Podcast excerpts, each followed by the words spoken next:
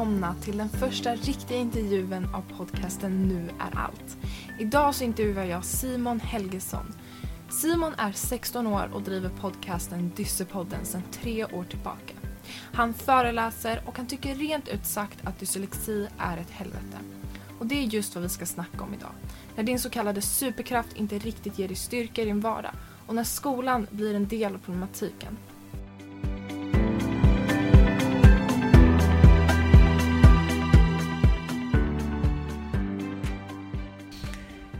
Och välkomna till Nu är allt. Idag sitter jag här med Simon och jag tänkte presentera dig.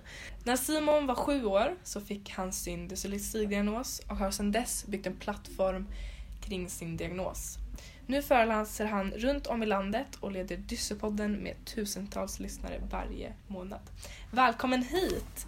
Idag så ska vi prata om när ens diagnos inte är en superkraft och Mm. problematiken med skolan. Så berätta, hur började det? Hur fick du din diagnos? Hur kändes det? Jo, men eh, min familj kan man säga, inte min familj, men jag har en brorsa som Mm. nu är 20 år. Vi gick på en skola som heter Nickelskolan i början eh, Mhm. och där gick jag från ettan till trean. Tillsammans med mig. Exakt. Det var eh, inte en jätterolig period i skolan kan jag säga. Men, eh, men min brorsa han, han fick eh, dyslexidiagnos innan mig. Och det var mina föräldrar som undrade eh, om han hade det. Mhm. De, hade inte, de visste inte direkt vad det var.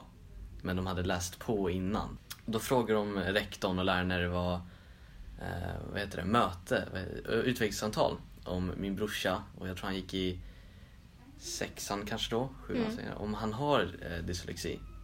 Och de sa nej han har inte det, han har bara lite svårigheter, vi hjälper honom på vägen. Men mina föräldrar var fortfarande osäkra på det. Mm. Så de eh, kontaktade en logoped ensamma och eh, gick dit för att få utvärdering. Och han hade nämligen dyslexi.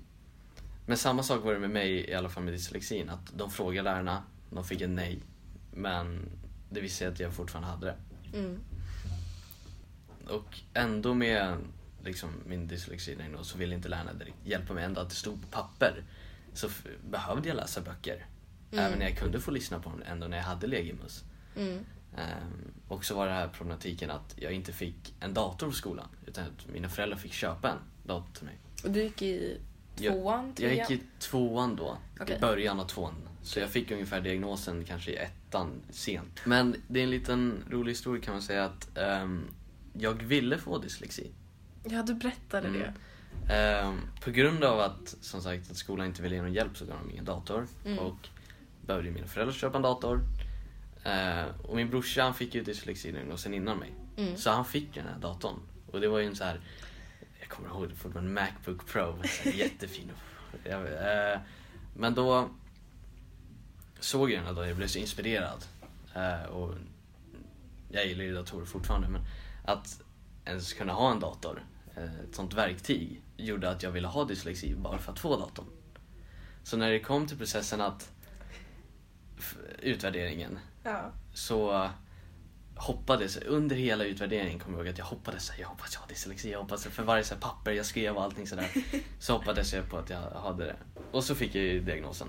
Mm. Och så fick jag ju min dator. Och jag kommer ihåg att när jag, när jag kom hem efter, för de sa ju direkt så här, du har ju, vi kan ju se så här, de utvärderar där på plats liksom bara så här. Du har dy- dyslexi. Mm. Och först blev jag så otroligt glad. För då, nu kommer jag få den här datorn, nu kan jag köra Minecraft. för det- var en sak. Och sen började jag vara en totalgrina och bli jätteledsen. Och jag kommer ihåg jag stod i min mamma och pappas rum. Eh, jag visste inte varför. Ehm, men när jag tänker efter så insåg jag kanske att även vid sån ung ålder så trodde jag att jag var dum i huvudet. Ändå jag hade bara gått ungefär ett, ett år i grundskolan Mm. hade jag känt att jag är inte som de andra. Jag, inte, jag kan inte matte. Även om det var bara ett plus två Mm. så kände jag att jag, är, jag, jag klarar inte det här. Och att jag liksom realize att jag är inte dum i huvudet. Att det är liksom någonting som jag kan skylla på men även att jag har en förklaring till det. Mm. Men just det här att du kände dig oförstådd och Mm. att annorlunda. Jag vet att du berättade för mig att skolan inte riktigt hjälpte med Nej. dig att känna dig bättre angående Ja. diagnos. Jag fick gå många också år i extra matte, eller de åren jag var där Mm. i skolan. eh, fick jag gå extra matte och sen när jag bytte skola. Vilket då där på Nickelskolan gjorde, ingen, gjorde inte susen för mig. Det, liksom, det hjälpte inte till alls. Mm. Ehm, och jag satt ju med många barn som inte kunde koncentrera sig. Vilket jag kände att jag kunde för det mesta. Att jag ville, jag ville vara där för jag ville lära mig. Mm. Medan alla lärare fokuserade på att de som inte ville lära sig och inte satt och gjorde det. Jag kommer ihåg att jag alltid lyckades komma undan att hamna i extra matte för att jag när jag väl liksom började underprestera så var det så här, då hade de ögonen uppe på mig och då så här så vet, tog jag all min kraft och bara liksom visade så att jag aldrig liksom hamnade Mm. jag, och det gjorde jag omedvetet Mm. um, innan jag ens fick min diagnos. Bara att leva med diagnosen. Hur har det varit sen dess att faktiskt men dels leva med sin diagnos men Mm. också identifiera sig med den? Jag känner att jag... Jag vet, jag känner att jag kommer nog kanske, vid en tidpunkt kommer jag veta att jag liksom hittade mig själv, att jag är liksom i nuet med min dyslexi och allt. Ja. Men tills dess nu har jag inte liksom hittat exakt vad jag vill. Um, of course vet jag hur min dyslexi påverkar mig att jag kan hitta här vägarna att susa igenom att jag, till exempel om jag ska lära mig någonting så lär jag mig muntligt om det är glosor. Mm. Eller om det är någonting sånt. Och jag tar hjälp av andra. För jag vet att inte jag klarar vissa saker. Och det är enligt mig helt okej. Att vissa har svagheter och även om det inte är dyslexi eller någon annan funktionsvariation så har vissa svagheter som behöver folk, man behöver hjälp med. Mm. Och jag känner att jag har nog aldrig känt att på grund av min dyslexi har jag varit rädd att berätta det eller jag har känt mig kimig. Och jag har aldrig känt det. För direkt när jag fick det, och det kanske är på grund av att jag kanske inte visste vad det var. Eller jag, jag vet inte hur jag ska... För jag, jag vet inte hur jag kände direkt när, när jag var sju och fick den. Jag vet att jag var jätteledsen och att jag ville ha en dator. Men jag vet inte exakt mina känslor. Att, för antingen visste inte jag vad det var Mm. eller så sket jag verkligen i det. Och att det... Att jag brydde mig inte vad andra tänkte. Alltså, jag har dyslexi, so what? Även vid sju år. Mm. Eh, och det var... Så jag har aldrig skämt för. För varje gång så här, som i nya skolan jag berättar, jag har dyslexi, jag har svårigheter, jag behöver hjälp med det här, bla bla. Och redan vid den åldern sa jag det. Men kändes det som att när du fick din diagnos att det var verkligen så här, ja, här, hur, så här är hur du kommer identifiera dig hela livet. Mm. Alltså, att få sin diagnos så tidigt, Mm. påverkade det dig på något sätt? Jag skulle inte säga att då kanske det påverkar mig. Mm. Men som tur har jag haft så förståeliga föräldrar. Att de har liksom förstått och att de har hjälpt till. Att jag, att jag har kunnat liksom respektera mig själv. Att Mm. de har kunnat hjälpa mig med det. Och det är ju också att när en, en person utsatts eller exponeras för annorlunda saker och det, så lär en sig att eh, comprehend mer, liksom att lära sig vad den personen tänker. Någonting så här. Och jag tror det utgår mycket från min brorsa. Han har Asperger och ADHD också. Mm. Och genom att mina föräldrar gått igenom det, och jag, jag gick ju också igenom det, så har vi kunnat liksom förstå att det här på grund av, för när de fick att David har Asperger, nästan ingenting, Asperger är lite annorlunda från Mm. dyslexi. De ger ju inte direkt en så här att så här är det på sätt och vis, men de ger fortfarande en bild på det. Och samma med ADHD. Så de har förstått, men David han, han, han är inte som, direkt som de säger. Han är helt annorlunda. Och då börjar det connecta sig med dyslexin. Att det är inte som direkt stod på pappret. Det är ju något som jag kanske känt att så här, det är svårt att plocka ut. Det här är dyslexin Mm. på svart och vitt. Det här är ADHD på svart och vitt. Och det här är du på svart och vitt. Men tillbaka lite till skolan och att få sin diagnos. Mm. Eh, skolan var inte något, eh, hade ingen liksom, support och hjälpte dig inte så Mm. mycket. I alla fall den skolan som du först gick i. Ja. Men jag vet att du bytte sen. Jag bytte till en skola i Järna som ligger utanför jag gick förut Södertälje. Då bytte jag till Tavsskolan. Där var det direkt hel skillnad. Jag fick dator, jag fick en lärare som förstod mig helt. Att hon, jag sa, men Simon, han har svårt med matte. Vet du vad, vi gör så att han får göra matten på datorn, matteboken på datorn. Så jag fick en hel, jag fick ingen mattebok direkt, jag fick det på datorn. Mm. Och så fick jag skriva allting liksom rakt i boken på datorn. Så jag tänkte då, det var säkert jättejobbigt tänkte jag.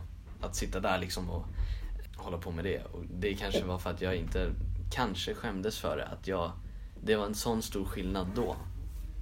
Att de andra satt med matte. Som jag hade gjort hela mitt liv i en vanlig bok. Men jag fick, jag fick upplästa, upplästa böcker, jag fick inläsningstjänst som inte jag hade fått i min tidigare skola.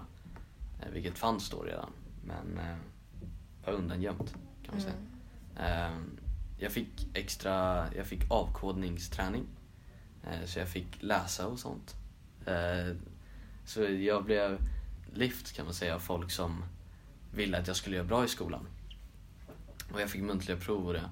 Och det som var bra med den här skolan också att vi hade inte olika lärare för olika ämnen. Vi hade bara en som kunde liksom allt. Och då visste ju hon vad som var bäst för mig och jag visste vad som var bäst för mig. Så då kunde ju hon guida mig. Vilket jag tror är lite skillnad, eller vilket som är lite skillnad när det är flera olika lärare. Liksom sånt här. Men efter man hade gått i den skolan, då går man till femman. Och sen byter man till en annan skola. Det är ju samma skola. Mm. Eh, Eller inte samma skola, de är connectade. Det är inte samma lärare. Vilket var en stor deal för mig. Jag fick fortfarande inläsningstjänst, jag fick datorn, jag fick allting hjälp jag ville. Men ändå kom det fram till att läraren visste inte vad jag kunde. Mm. Ehm, och som 12-åring, när man går i sexan, är det lite svårt tycker jag att man ska berätta exakt vad man känner och hur man, vad som är bäst för en. När en vuxen står där och säger att du, jag, jag kan inte göra muntligt prov, för jag har inte tid. Och särskilt när man inte ens vet själv Mm. vad som funkar bäst. Man är Exakt. fortfarande i processen att förstå att Ja. det här funkar och det här funkar inte. Mm. Yes, men vi ska komma tillbaka lite till eh, skolsystemet. Men jag tänkte prata om att komma över eh, just den här chocken, Mm. få sin diagnos. Men att också komma till nästa steg. Jag vet ju att du har gjort nästan karriär av din diagnos, om jag får formulera det så. Ja, det är ju det är så. Så eh, du gick ju med i Dyslexiförbundet, eller gjorde dina föräldrar det? Det började med att min farsa han ville hitta förståelse för mer än vad dyslexi var det var på papper. Mm. Så då sökte han sig till Föreningen för föräldrar med dyslektiska barn. Och det finns en stödgrupp för föräldrar, vad Eh, fint. exakt. Vad de gör är att de riktar ut sig mer mot hur föräldrarna kan hjälpa ett barn att hitta sig själv. Mm. Medan en förälder kan guida en genom livet. Och eh, det var så min farsa började där. Och sen blev han ordförande där. Och det var så jag kom in i bilden. Och eh, vid den här åldern var jag nyss 13 kanske. Och jag tackade ja direkt. För jag kände att det här är ju jättekul. Får sitta och prata. Det var så direkt jag kom in med podden. Men så när du tog över podden Mm, så började du intervjua personer. exakt. Och jag tror inte jag är den enda som tycker att det är väldigt inspirerande att du har kunnat bygga upp Mm, ett sånt liksom, viktigt samtal. Men också så här för andra personer att höra det öppna samtalet om just eh, något så kontroversiellt som en diagnos. mm. Hur har det känts? Ja, det har känts extremt roligt och bra tycker jag. Så, eh, jag, kommer, jag tror första podden så intervjuade jag en av mina lärare eh, som är min favoritlärare. Och han verkligen förstådde det här med funktionsvariationer. Han liksom sa Simon, jag ser att du har jobbet med anteckningar. Jag, jag ser att du inte kan liksom ta det direkt och fokusera på min presentation medans. Så jag printar ut det åt dig. Så får du ha det. Och han liksom såg det här som inte jag såg. Som inte jag kunde inse. Um, vilket ja, som var super. Så när jag intervjuade honom så ehm, sa jag hans vad han tyckte och det verkligen. Och han hade ju verkligen syn på hur man ska eh, hantera ungdomar som har svårt i skolan. Mm. Ehm, och sånt. Så det, är ju, det har varit superroligt. Och jag, ehm, jag har ju fått intervjua massor med, kan man säga celebrities? Kan man säga. Ja, profiler. Eh, exakt, profiler. Jag har intervjuat Kalle Moraeus ja, som var precis. super, superroligt. Och det är det som är intressant att han, han skriver låtar, med, han spelar fiol. Och Mm. han, han har tagit jägarlicens och eh, flygplanslicens och, och ändå har dyslexi. Så sjukt coolt. Och det var ganska tidigt eh, in på att, när du fick ta över podden. Nej, det var faktiskt lite senare. I början så var det ju lite så här eh, svårt att få tag i personer of course. Inte Mm. svårt att få tag i personer men eh, vi hade inte den inblicken att det skulle vara så långt att man intervjuar folk som har svårigheter som är kanske eh, ja, som, är, som svenska folket vet vem de är. Så jag började podden med en tjej som heter Stephanie. Mm. Eh, och då satt hon och jag pratade mycket om hur man ska, som till exempel när det var nationella prov, när det började, hur man ska hantera nationella proven, eh, vad man ska få för hjälp, vad som är en lag på. Eh, och vi, vi la ju mycket ticke vad vi tyckte. Mm. Vi sa ju verkligen så här, ja, att inte vi ska få lyssna på svenska texterna när det läses upp, det är ju för jävligt. Det var vad lite är- av en manifestation. Ja, nej men vi, vi liksom... det är inte vi, det är inte jag vågade säga till någon i ansiktet till en lärare. Ah. Kunde jag säga i podden. Som att jag liksom ehm, att jag hitt, ja, hittade mitt sätt att eh, säga vad jag tyckte. Hantera och förmedla Exakt. din diagnos. Ehm, och säga liksom så här, dyslexi det är verkligen för jäkligt. Mm. Men jag har hittat mitt sätt. Och även om jag, jag, jag kan inte stå här hela mitt liv och säga jag kommer aldrig lära mig det, det är för jävligt. Om jag tycker det hela mitt liv kommer jag aldrig kunna hantera det alls. Och överträffa dina förmågor. Exakt. För det är precis det du och Kalle Marius pratar om. Mm. Att överträffa sina förmågor. Exakt. Men genom att ha podden så har du hört väldigt många olika historier. Du har Mm. pratat om väldigt många ämnen. Hur har det varit? Hur har du kunnat fortsätta hålla på så länge med just Dyssepodden men också så att föreläsa om dyslexi? Mm. För du har ju ett stort ansvar också. Exakt. Det, jag brinner ju verkligen för den här frågan om dyslexi. Jag är ju liksom, jag har hållit på nu i tre år tror jag nu. Mm. Och jag tycker det är lika roligt ända sedan jag började. Det är verkligen någonting så som jag ja, brinner för. Ehm, och när jag fick reda på att jag, för jag började föreläsa för ungefär ett år sedan.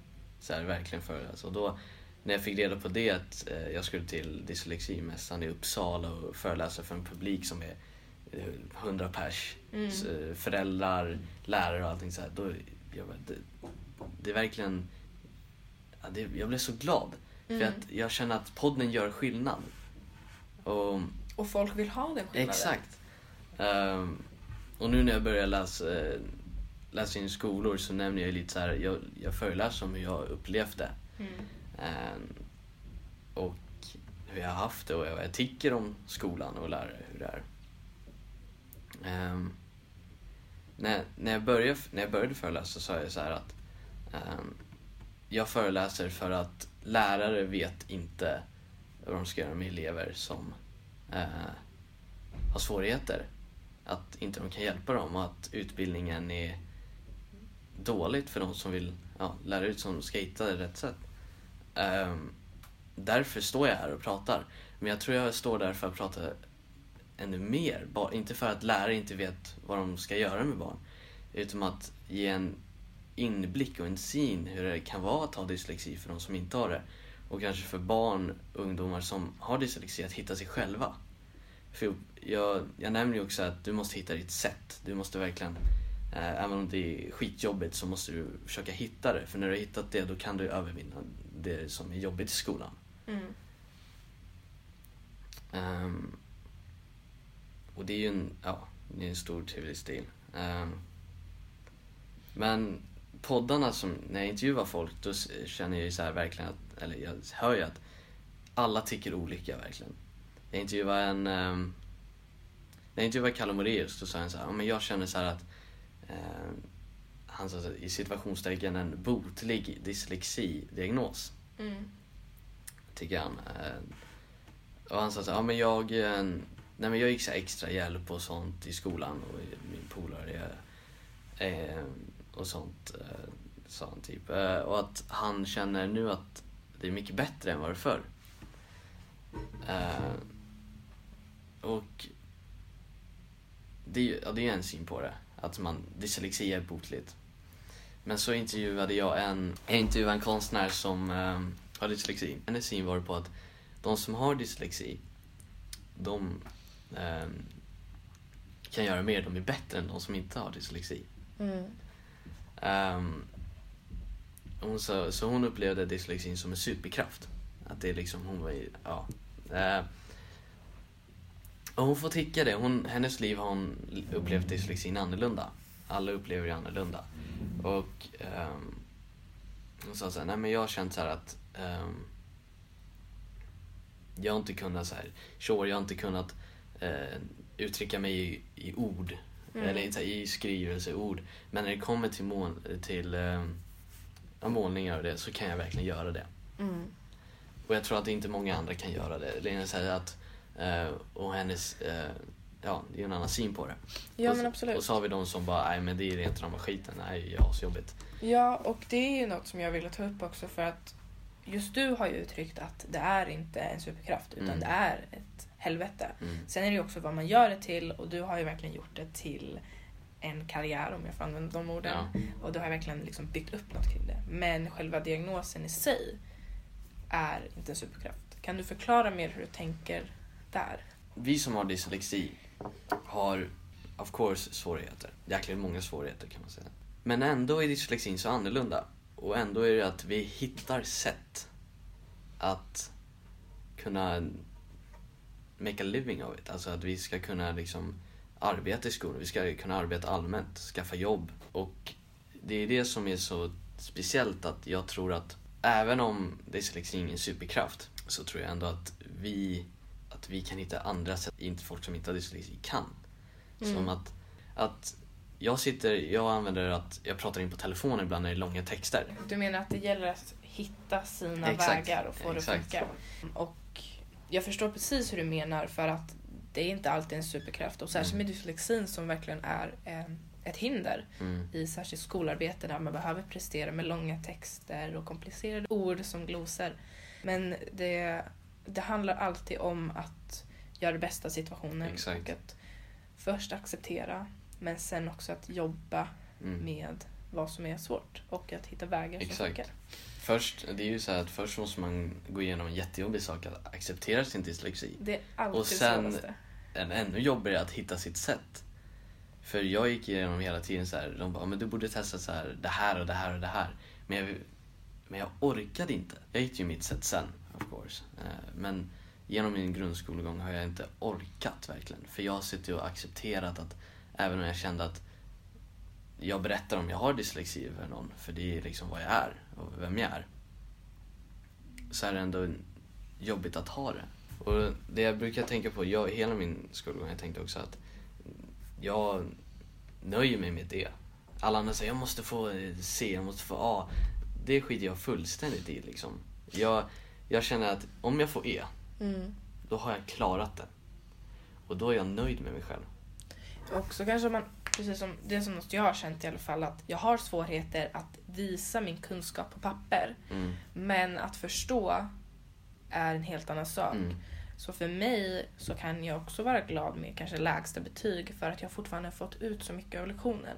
Men det är där problematiken kommer in, att visa vad man har lärt sig. Exakt. Som då svenska skolsystemet älskar. Mm. Att man liksom ska skriva texter och man ska visa prov. Problemlösningar i matte till exempel också. Precis. Just att det blir liksom lite fel där men att det Mm. ändå är okej för att man accepterar att okej, jag kommer aldrig kunna liksom prestera lika jag säga, fyrkantigt. Alltså, jag kommer aldrig kunna prestera på eh, det här sättet men jag kommer alltid kunna ta med mig så mycket av vad jag lär mig. Mm. Men nu håller vi på att röra oss in mot skolan lite så jag tänkte att vi ska fortsätta med att prata med problematiken Exakt. och skolan. Varför tror du att det är så svårt för skolor att förstå elevers olikheter och hinder?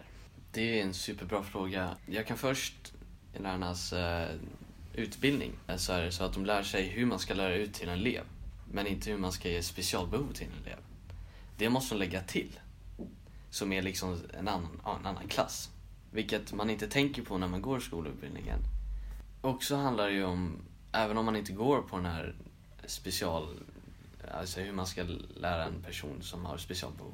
Så är det, handlar det om förståelse också. Och det är ju en stor del av det. Jag vet, jag vet inte om min favoritlärare Johan, jag vet inte om han gick på så här specialundervisning, att han, hur man ska lära ut en person som har svårigheter. Jag vet inte om han gick på det. Men jag vet att han hade förståelse i alla fall. Och det är en väldigt stor, stor del av det. Jag gästade ju din podd, Dysterpodden, Mm. där vi pratade om dubbeldiagnoser. Och då pratade jag om just min ADHD. Mm. Att för andra att sätta sig in i min situation kan vara väldigt svårt. Mm. Men det krävs åtminstone att en person eh, kan förstå dig. Att till en viss del sätta sig in i din situation eh, och kanske förstå hur du känner och tänker. Mm. Mm. Och det tror jag att lärare som är bra, de har den här extra förståelsen för individen, eleven som individ. Att okej, den här eh, eleven funkar på det här sättet, då kommer jag lära ut på det, på det här sättet för det Mm. funkar för den eleven. För att precis som du säger att skolsystemet är ju byggt på eleven Mm. och inte på eleverna. Och alla lär ju sig och visar sin kunskap på helt olika sätt. Och det är det som, är så, som jag tycker är så stor problematik med skolsystemet, att man riktar sig bara mot majoriteten. Så folk som, eller elever som funkar olika får ju inte samma chans att visa vad de går för för att skolsystemet är byggt för en viss typ av elev. Mm. Mm. Men hur tycker du att en skola ska hantera någon som har andra behov på grund av svår- svårigheter? Typ tänker jag börja med att inte sätta eleven i ett rum där alla olika sorters diagnoser finns. eh, för det har jag varit med om många gånger. Eh, det, det är en jättebra idé, så här. vi sätter dem i ett annat rum. För där är det en lärare som kan lära ut dem enbart, den läraren. Eh, kan lära ut dem när de har svårigheter och så kan vi se. Men sen kommer det att en elev som kanske har dyslexi, som vi till exempel tar med att jag vill lära mig verkligen. Mm. Men så sitter jag i en grupp med elever som har andra svårigheter som kanske ADHD, eh, Mm. ADD, som inte kan fokusera. Men så sitter jag där som vill lära mig. Mm. Och det blir, det blir ingen bra kombination. Så det du försöker säga är att man identifierar eh, olika typer av att lära sig Exakt. eh, och att man anpassar det då för eleverna. Mm. Har du några andra exempel på hur skolor skulle kunna göra bättre ifrån sig när det kommer till just eh, olikheter och hinder? Speciellt behov som är på grund av svårigheter som dyslexi och ADHD. Mm. Vad kan skolor göra för att just bryta den här eh, normen att man ska lära alla elever på samma sätt? Ja, det är ju lite det här att, att läraren måste se vad eleverna har svårt med. Det kan ju vara jättesvårt. Men att också att eleverna tar initiativet. Eh, kanske inte vid en sån ung ålder, men det som är, det som är otroligt viktigt är att f- föräldrarna också, att de tar lärarna och pratar med föräldrarna. Att ehm, om en elev inte fokuserar på lektionen, inte att läraren blir, blir arg. Mm. Utan att fråga vad som händer. Vad som försiggår, eh, vad de behöver hjälp med och det. Istället för att du jobbar inte, jobba. För det är inget, det är inget pedagogiskt sätt. Eh, och att sätta sig in i en situation, eh, sätta in sig i elevens situation. Hur de känner. Så, eh, och försöka jobba mer på ett pedagogiskt sätt. Mhm. Eh, typ det kanske. Det, det, det, det, det är liksom att... Det handlar ju också om att läraren ska ha respekt för eleverna. Att se dem som hur de ser sina coworkers. När en elev säger att, om en elev går fram och säger så här, eh, Tja läraren, jag behöver hjälp med det här, det här, det här, det här. Och till prov behöver jag hjälp med det här. Att en lärare säger nej då är helt, det fattar inte jag. Så jag har inte tid för det. När en elev kommer fram till en och frågar, när vi har en skola där många elever inte vill gå i skolan och liksom inte fokuserar på lektionerna. Och när en elev kommer fram och säger jag vill ha hjälp. Att en lärare säger nej är helt oförståeligt för mig. Mm. Att en lärare säger ja, jag kan hjälpa dig, du vill lära dig. Om jag var lärare, jag skulle älska det. Att en elev kom fram till mig och bara, jag vill ha hjälp av dig. Jag fixar. Det är ju vad en lärare finns där att göra. Den är där för att utbilda och hjälpa eleverna. Nu när du har makten att föreläsa om dyslexi, tycker du att det är en del av ditt ansvar att få unga som är i sitsen du var i att känna sig sedda och förstådda? Definitivt. Alltså jag vill ju att lärare och föräldrar kan förstå hur ens barn känner. För, för det mesta, nu har jag föreläst, de sen, senaste föreläsningarna gjorde jag i en skola. Mm. Och då var det på föräldramötet. Och jag tror det är en väldigt bra inblick för det är svårt för en, ett barn att säga verkligen hur de känner ibland. Eh, Att det är jobbigt med dyslexi. Men du föreläser för unga. Exakt, också. jag föreläser också för unga. Genom din historia, Mm. att du kan få unga att känna att Trygghet, typ. trygghet, att de inte är ensamma. Ja. Att det finns en förståelse i den här diagnosen. Det finns en balans. Det finns eh, en ljusare sida. Mm. Definitivt. Alltså jag känner verkligen att jag, jag vill ju, jag vill inte stå där och vara någon surgubbe och säga så här att få dem att känna sig mindre. Nej men jag vill verkligen liksom ge dem hopp kan man säga. Jag brukar säga på mina föreläsningar att, som med betygen att ja, det räcker med E. Och att alla andra, man känner att man är, att man är kanske även om med dyslexi, så man är dummare. På grund av att inte man kanske får ett C eller A. Och då brukar jag säga att istället för att kämpa, kämpa på. Håll ut. För det är allting man behöver. För till slut kommer du känna att när du börjar gymnasiet, man har hittat sin sak och då kommer man prestera bättre än någonsin. Um, kunna se att nu är nu, men sen är ju sen. Och då kanske det blir bättre. För det är precis det som du har gjort. Du har ju valt en yrkesförberedande linje. Vill du berätta varför? Ehm, jag kände så här, jag kände verkligen, nu har det gått nio år av grundskolan och jag vill inte sitta vid en bänk och skriva massor med saker. Som blev ju en blowback till mig för jag fick ju skriva nu massor med saker. Men jag känner att jag skriver om saker jag gillar. Yes. Du får gärna berätta var Ja, du började. Nej men jag, eh, jag har börjat eh, en eh, Stockholm hotell och restaurangskola Mm. som ligger vid Globen. Eh, Så jag har valt internationell linje på det. Och jag kände att när jag valde att jag ville hålla på med något praktiskt. Jag Mm. ville verkligen stå till, ja, laga mat. I framtiden, vilken förändring vill du se gällande processen att identifiera och hantera en diagnos? Först utredningen. Mm. Det ska inte vara svart och vitt. Jag tycker också att utredningen ska hjälpa hitta eleven sitt sätt. Hur de ska hantera dyslexin. Inte bara, här har du dyslexidiagnosen, varsågod, nu får du gå ut i livet. Jag tycker att de ska hjälpa en på vägen. Mm. Eh, kanske inte sitta och skriva massor med grejer tio timmar per dag. Kanske inte jätteroligt. För att Men- vissa, eh, precis som du upplevt, får inte den hjälpen efter. Vilket är Exakt. helt olika. Ja. Jag vill bara poängtera det att om du får en diagnos så finns det såklart hjälp. Eh, Men Simon har inte upplevt den Mm. riktigt. Och jag tror det, det är ju mycket på grund av, det beror ju mycket på lärarna. Skolan, Och skolan. Kan, exakt, skolan kan ju, om man tänker sig det är en, rektorn är jättebra. Mm. Jättebra så här. Men det, det bygger på lärarna för det är de som lär ut. Mm. Eh, sen tänker jag definitivt att i lärarutbildningen att de ska ha en, en lång kurs och en väldigt bra kurs hur man ska hantera elever hur man ska sätta, som har svårigheter, hur man ska hjälpa dem med allting. Det är jätteviktigt, tycker jag. Och så nästa steg. Att hantera diagnosen. Och Eh, identifiera den. exakt. Pressar jag dig nu? Nej, det är en bra fråga. Och då, du tänker på hur en person själv? Eller menar du hur samhället? Ja, men jag tänker liksom, det kan vara allt från sociala grupper som Mm. en skola, en familj eller vänner eh, till hela samhället. Mm. Pick and choose. Jag har ju haft... Jag är väldigt glad över att jag har haft föräldrar som kan förstå en och hjälpt mig genom livet. Och många kanske inte har det. Förståelse i alla fall, runt omkring en. Mm. Så hur kan du ge tips till de som inte har den? Jag brukar säga att jag tror om man gör det man tycker är roligt i livet, Mm. om man verkligen satsar på saker, Mm. att man känner så här, om, om du känner till, till exempel att ett ämne i skolan är jätteroligt, då genom det ämnet kanske man hittar hur man själv, så att det är att göra saker tycker är roligt, träning, vad som helst, vad den som gör en glad, gör kanske att du hittar personer, eller att du känner själv, att till slut är det liksom som en a door opens for you. Och att nu känner du dig liksom accepterad eh, av dig själv och av andra. För det är dit du har hittat, i alla fall är på vägen. Du har hittat dina intressen och du har Mm. hittat förståelse och lugn i, lugnet i dig själv. Mm. Och det är väldigt inspirerande att du förmedlar det till men dels unga men också folk, personal i, som jobbar med folk som har en diagnos och Mm. särskilt dyslexi.